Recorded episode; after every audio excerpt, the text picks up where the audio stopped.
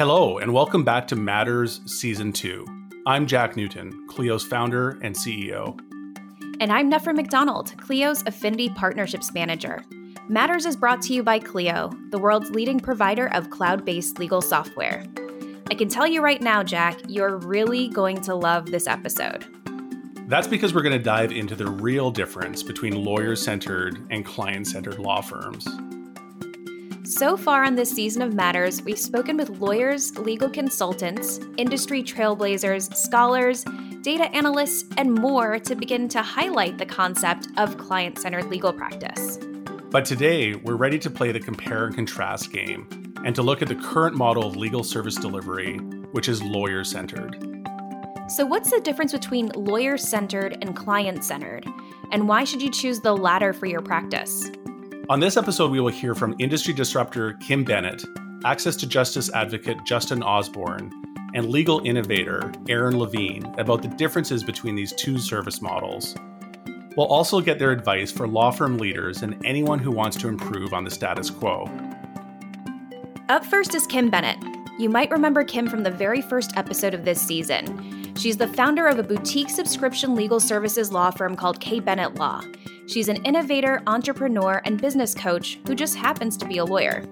Over her career, Kim has worked in many different areas of law. During our interview, she told me that she sees her background in corporate law and her multidisciplinary training as a major advantage that came in handy when she decided to start her own client centered law firm. Here's Kim. I'll say starting out in corporate, I think, was a big advantage for me. Also, having the multidisciplinary training that I have um, was a big advantage. But starting out in corporate, how we practiced was thinking about who our internal clients were. Like that was the key piece here. We worked with a range of industries because we were professional services um, organization, and and it was really important to understand how to be effective, how not to talk a bunch of legalese, how to communicate well, to take that same multi multidisciplinary approach, um, to be efficient in, in what we were doing and we didn't do hourly right? I didn't start out my career with hourly. So in the corporate environment it really set the stage for what it looks like to be a team member to be a part of a multidisciplinary collaborative high communicative team. Um, and then when doing like of counsel work going into coming out of like post crash is i came out in 07 so the market crashed 08 right? And then coming out after in a as of counsel in a firm that was way more traditional. I was like, well, this this can't be the way we want to still operate. This is how I was operating. It felt more seamless. It felt more like we were a team and collaborative. And so that at that time, I saw a really big shift in how we were showing up for clients. And now running my firm, putting those two together, I said, well, I wanted to run a business that felt more like that collaborative team member approach and I was able to pull what I liked in the different experiences to design what I thought was a better way to show up for clients and also to show up for myself and the team that I was going to eventually build. So that's how I've seen it at least. We've seen law firms operate from a primarily firm centered model rather than a client centered perspective for many years. What are some of the disadvantages this firm centered model has? I think the biggest disadvantage this has had is in well-being and not just like well-being of the practitioner, but of like everyone.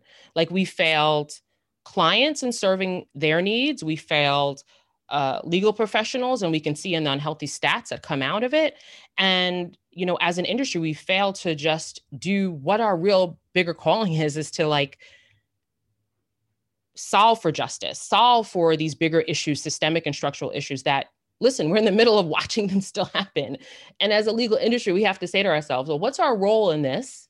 And how has our past structure contributed to where we are today? And so for me, I think at its core, if we cared about well being more, we would see better structures for those that are practicing, better structures for those that are needing the services, and better impact on society and the community as a whole. Do you feel like there's a light bulb moment that happens when you're talking to lawyers that wor- work at a law firm that is more firm centered in terms of when they realize that there's a better way and why this what is a pretty massive paradigm shift could could actually be really empowering both for for them and their clients?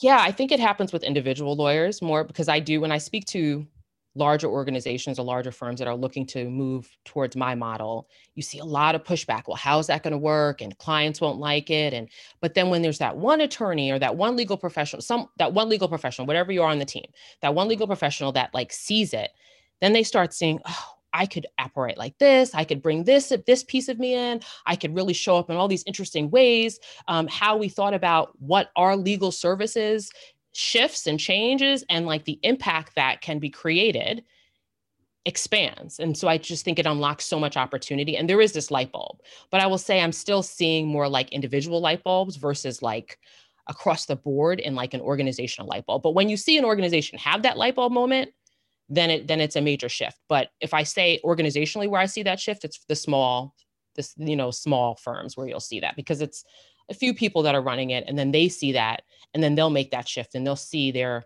operations change their team shift and how they show up they'll see their money change like all of those things. It's interesting that we see large amounts of inertia with larger firms and we, we see that on the technology front and obviously see it even on the mindset front in terms of what it takes to to get some of these these mindset shifts across the the finish line in in terms of where the industry is headed, why does the law firm centered model need to change, or maybe put more bluntly, why does it need to die? Yeah, it does need to die. um, it's unhealthy. I mean, I go back going back to well being. I mean, thinking about centering and I the law the law firm centered model centered lawyers. Like it didn't even center the entire team; it centered lawyers, and that led to where we are today.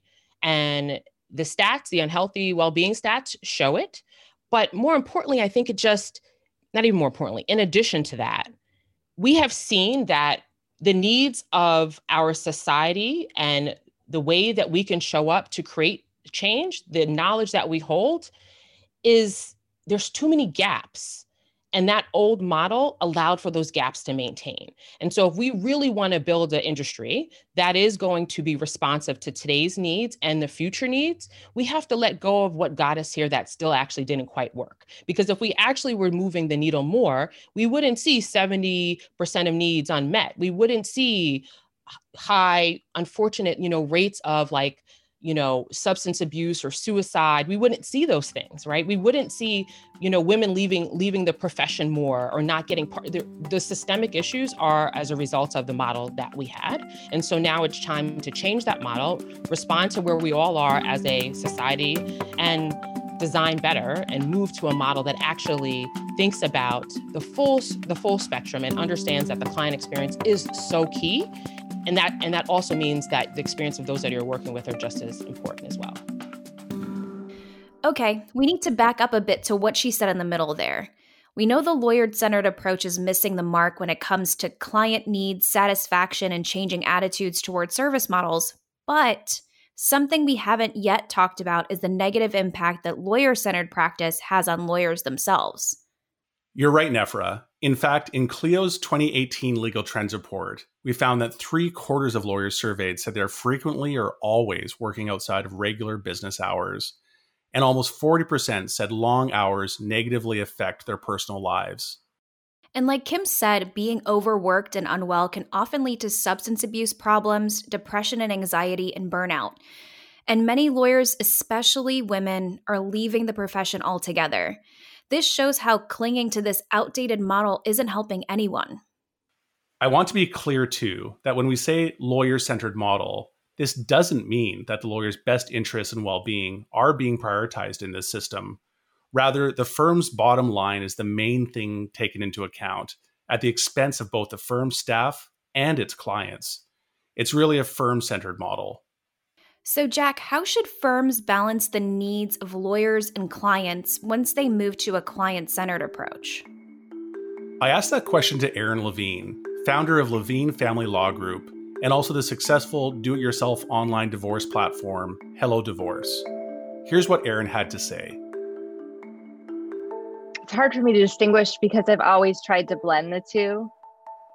I think as a firm administrator, you want to ensure that your lawyers feel safe, comfortable, are earning enough money, have enough flexibility to be able to watch their daughter's soccer game or go to a medical appointment, but at the same time, really focus on exactly what the consumer needs. And the best way to do that, I've found, is to collect data on both sides, to continue to collect data from the consumers about what their experience was like or is like as they're walking through their legal issue um, during and after, and then also to remain incredibly connected to your team, giving them an opportunity to not just provide feedback as a group, but separately and to share what their needs and goals are. And sometimes they don't even know that because they're working so hard, they haven't stopped to think about what they need,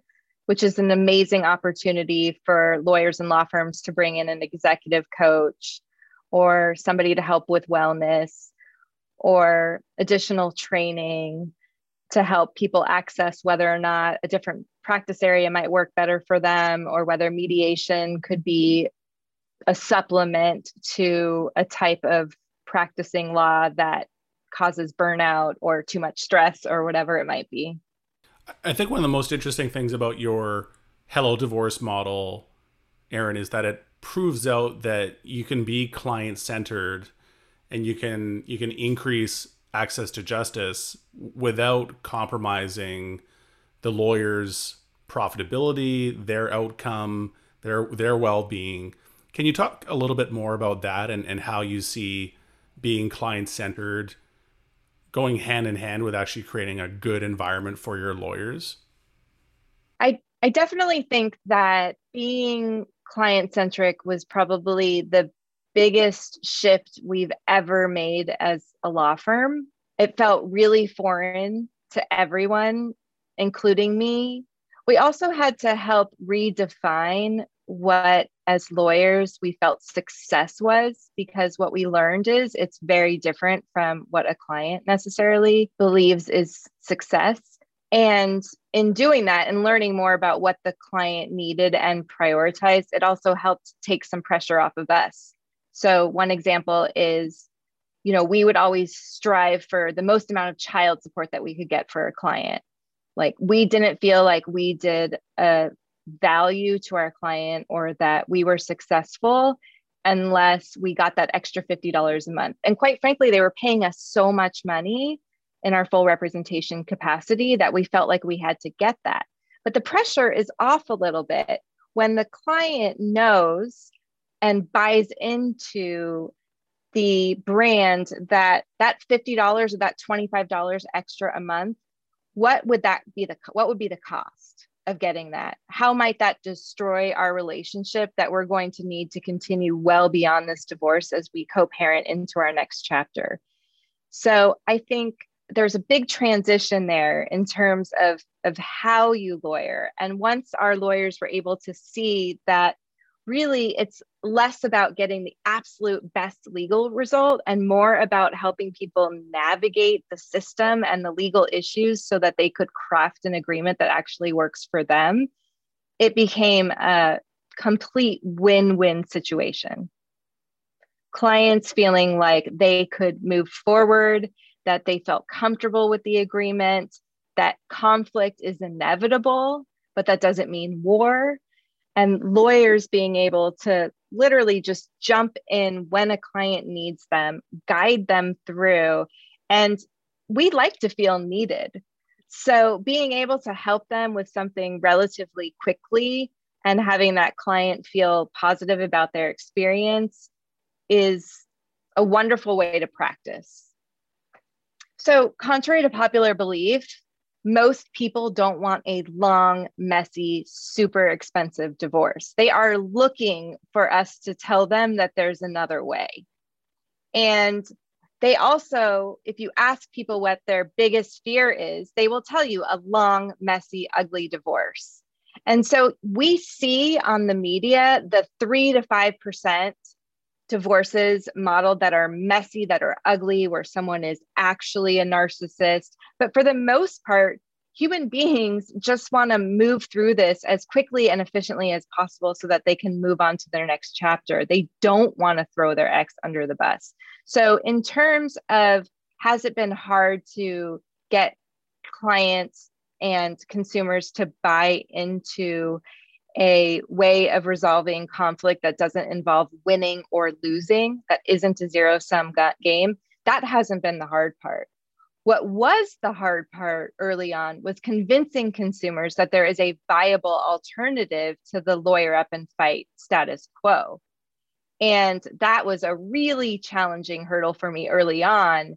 And then COVID hit and everyone turned online anyhow. And so it's been one of the the only magic wands we've had throughout this entire startup journey is COVID 19 hit and people just assumed that a established online legal service or provider could really help them with their needs. Yeah, what I what I hear you saying that's so interesting here about the lawyer centric versus client centric perspective in in divorce and then the way you've reframed it with with Hello Divorce in particular, Erin, is rethinking what does winning look like you know and and and what's the positive outcome of this look like? And i think in many ways the traditional lawyer centric perspective is winning is getting your pound of flesh and getting the maximum settlement and maybe you know leaving the the relationship in a really broken place as a result but at least you at least you won. And and and, and i think you're thinking about it in truly a a client centric way that is thinking about that long term positive out, outcome for the client with, with a pretty empathetic view and and maybe the even the knowledge thanks to doing hundreds or thousands of these around what success looks like and how you can actually create a positive long-term outcome for your client. Yeah, I agree. I think that when you're charging $500, $600 an hour, there's an expectation that you will win. And that win looks like a better result in court by whatever means. So I think we're really tying ourselves to an unattainable standard, one that is certainly not client centric, by continuing and perpetuating this idea that the only way to win is to get more custodial time in a family law matter or more child support or spousal support. We have to look at things more holistic and we have to manage clients expectations better if they want the cost to go down if they want to have more participation in their legal matter then they need to understand that you can't have your cake and eat it too Seriously, Jack, we might have to give Erin her own podcast. She has so much wisdom to share, and she's right. Moving away from an unattainable standard and toward a holistic approach centered around client needs and expectations is a win win for clients and lawyers. I agree. Erin is incredible, and maybe she should host Matters season three. And I like what she said about moving away from the lawyer up and fight approach. Because although it's a great model for high billable hours, it's not actually working for real clients who are navigating tough legal problems such as divorce. But this seems to be one of the biggest hurdles for a law firm to clear in order to transition to a client centered model. The billable hour and the client's best interests often seem like they're placed at opposite ends of this tug of war. You know, that struggle is something that came up often in my conversation with Justin Osborn. Justin's law firm, Counsel Carolina, handles personal injury and trial law cases from an office in Raleigh, North Carolina, but Justin and his colleagues also drive around in a custom fitted RV to offer much needed pro bono legal services to their community. Hold up. Did you just say custom fitted RV? Yes, I did, Nefra. Here's more on that and my chat with Justin. So, Justin, you've been an advocate for making justice accessible your entire career. Have you encountered friction at law firms as a result of that? Can you give some specific examples? Um, I, you know, I, would I'd probably describe it as either cynicism uh, or apathy. You know, I think a, a, large majority of professionals that at least I've worked with don't really see there being a problem of access to justice.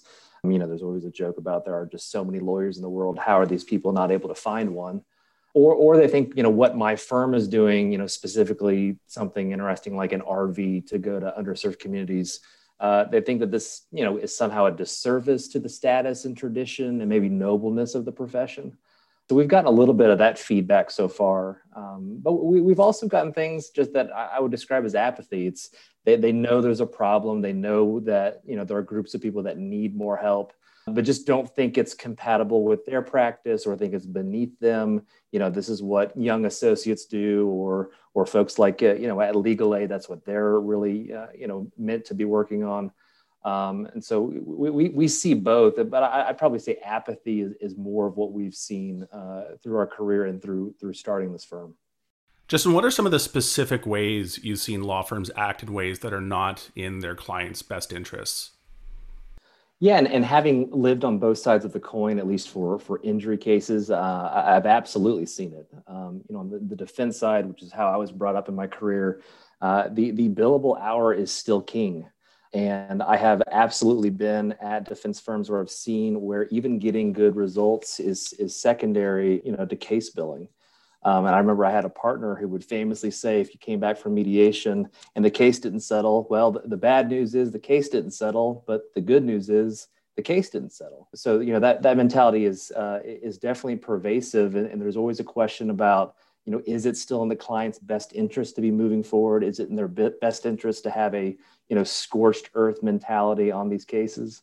And, and I could say in a lot of instances, I don't think it was in their best interest, but but that was the direction the, you know the law firm took. Now on the on the plaintiff side, it, eh, you know you, you still see it. The the motivations are different, but you still see it. And I think the question that comes up a lot is it's not just a question about is it a good case or can you prove what you need to to make money, but especially now that our firm has, has been able to represent victims of sexual assault in civil cases the question we're asking more is you know is this person a good candidate to deal with you know the psychological weight and difficulties of litigation.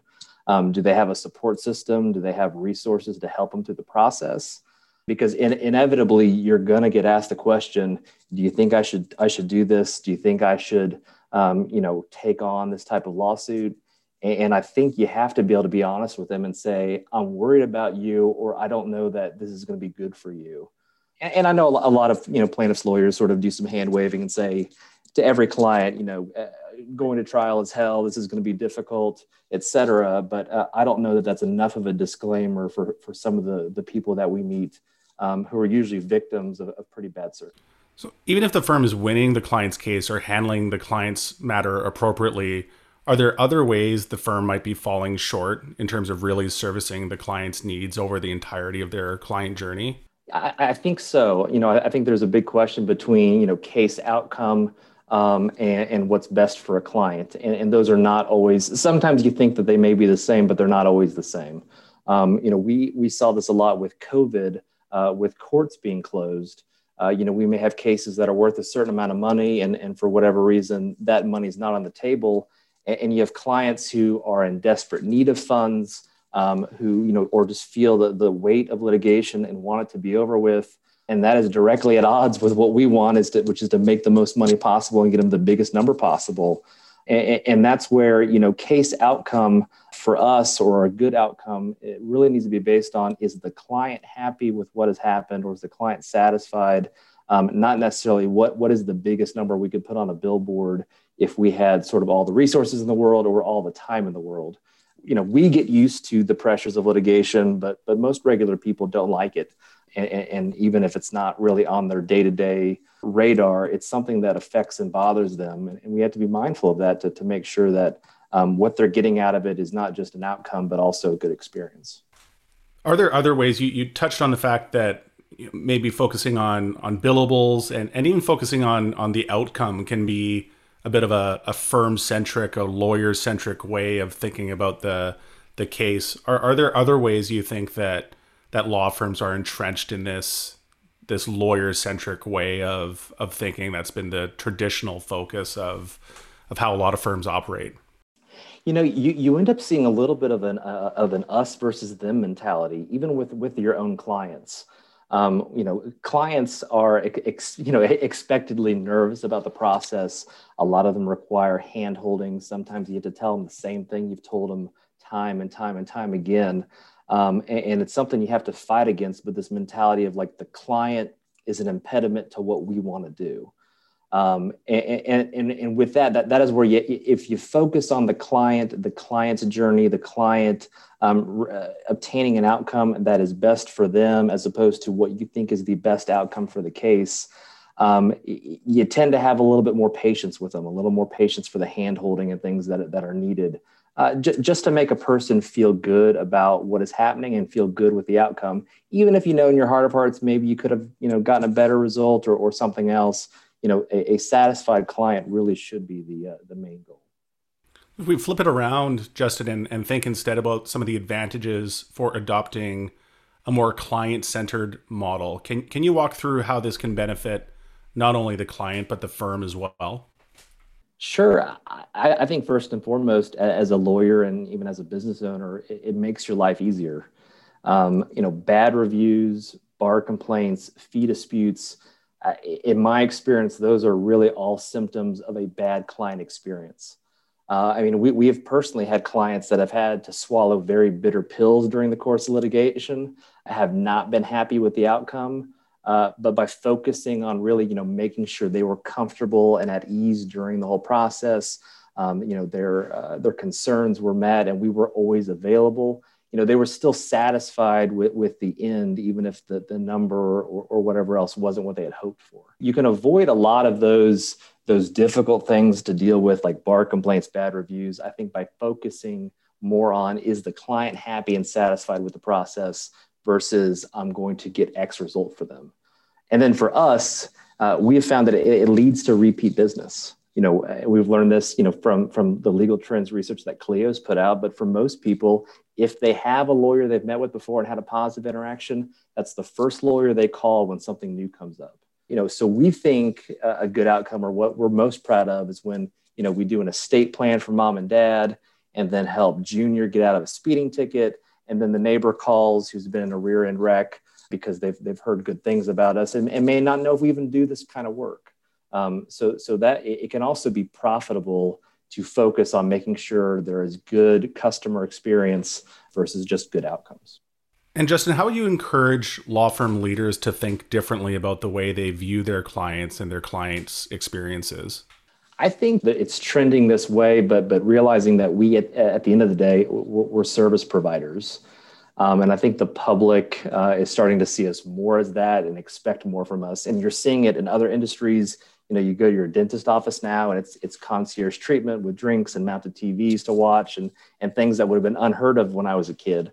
And, and i think you know some of that is a little superficial but I, I, do think we, we should have a similar mindset of how we can make processes easier we can leverage technology and also be mindful of, of individuals who, who don't like technology but but still want an easy transparent process uh, to, to work through litigation or, or whatever uh, I guess whatever the legal process is. So, you know, we, we, are trying to be mindful of our client's point of view when we develop systems uh, and, and things just to make sure that what we're doing isn't just easy for us, but it's also easy for them. That interview was packed with great advice. Make the process easier for clients and lawyers, create more transparent processes, leverage tech. Justin really hits the nail on the head. I love when our guests are able to easily sum up the main point here, and Justin does just that. Law firms need to think differently and be mindful of their client's point of view. So, Jack, we've heard from three incredibly talented industry disruptors. Now that we're at the end of this episode, what's sticking with you? What are you taking away from these conversations on being lawyer centered versus client centered? I think Erin Levine encapsulates my main takeaway earlier in the episode when she said that client centered lawyering is really a win win for the client and the lawyer. It offers lawyers more flexibility and comfort, and it gives clients the support and service they want and, frankly, deserve. The current model isn't working for anyone but the firm. That's really where big change needs to happen at the firm level. It's up to law firm leaders to start thinking differently about their clients' experiences and, in turn, the experiences of their own staff. Because a collaborative, client centered approach is the model that will allow firms to market themselves and adapt more effectively in the digital economy, as opposed to an outdated model that prizes the billable hour above all else. That's really the core of it, Jack. And it leads us directly to the question we'll answer in our next episode what does the shift to client centered practice actually look like for law firms in real time? I can't wait, Nefra. Before we go, I wanted to say a big thank you to all of our listeners for helping to make Matters Season 2 a success. Thank you for everyone who's shared an episode or sent us feedback and questions. Keep them coming. Thanks, Jack. This has been a presentation of Season 2 of Matters, based on the client centered law firm, the best selling book by Jack Newton. Matters is hosted by Jack Newton and Nefra McDonald, produced by Andrew Booth, Sam Rosenthal, and Derek Bolin, and brought to you by Clio, the world's leading cloud based legal technology provider. Be sure to subscribe to Matters wherever you get your podcasts so you never miss an episode. If you'd like to learn more about Clio, please visit us at Clio.com. To read Jack's book, search for The Client Centered Law Firm wherever you buy your books.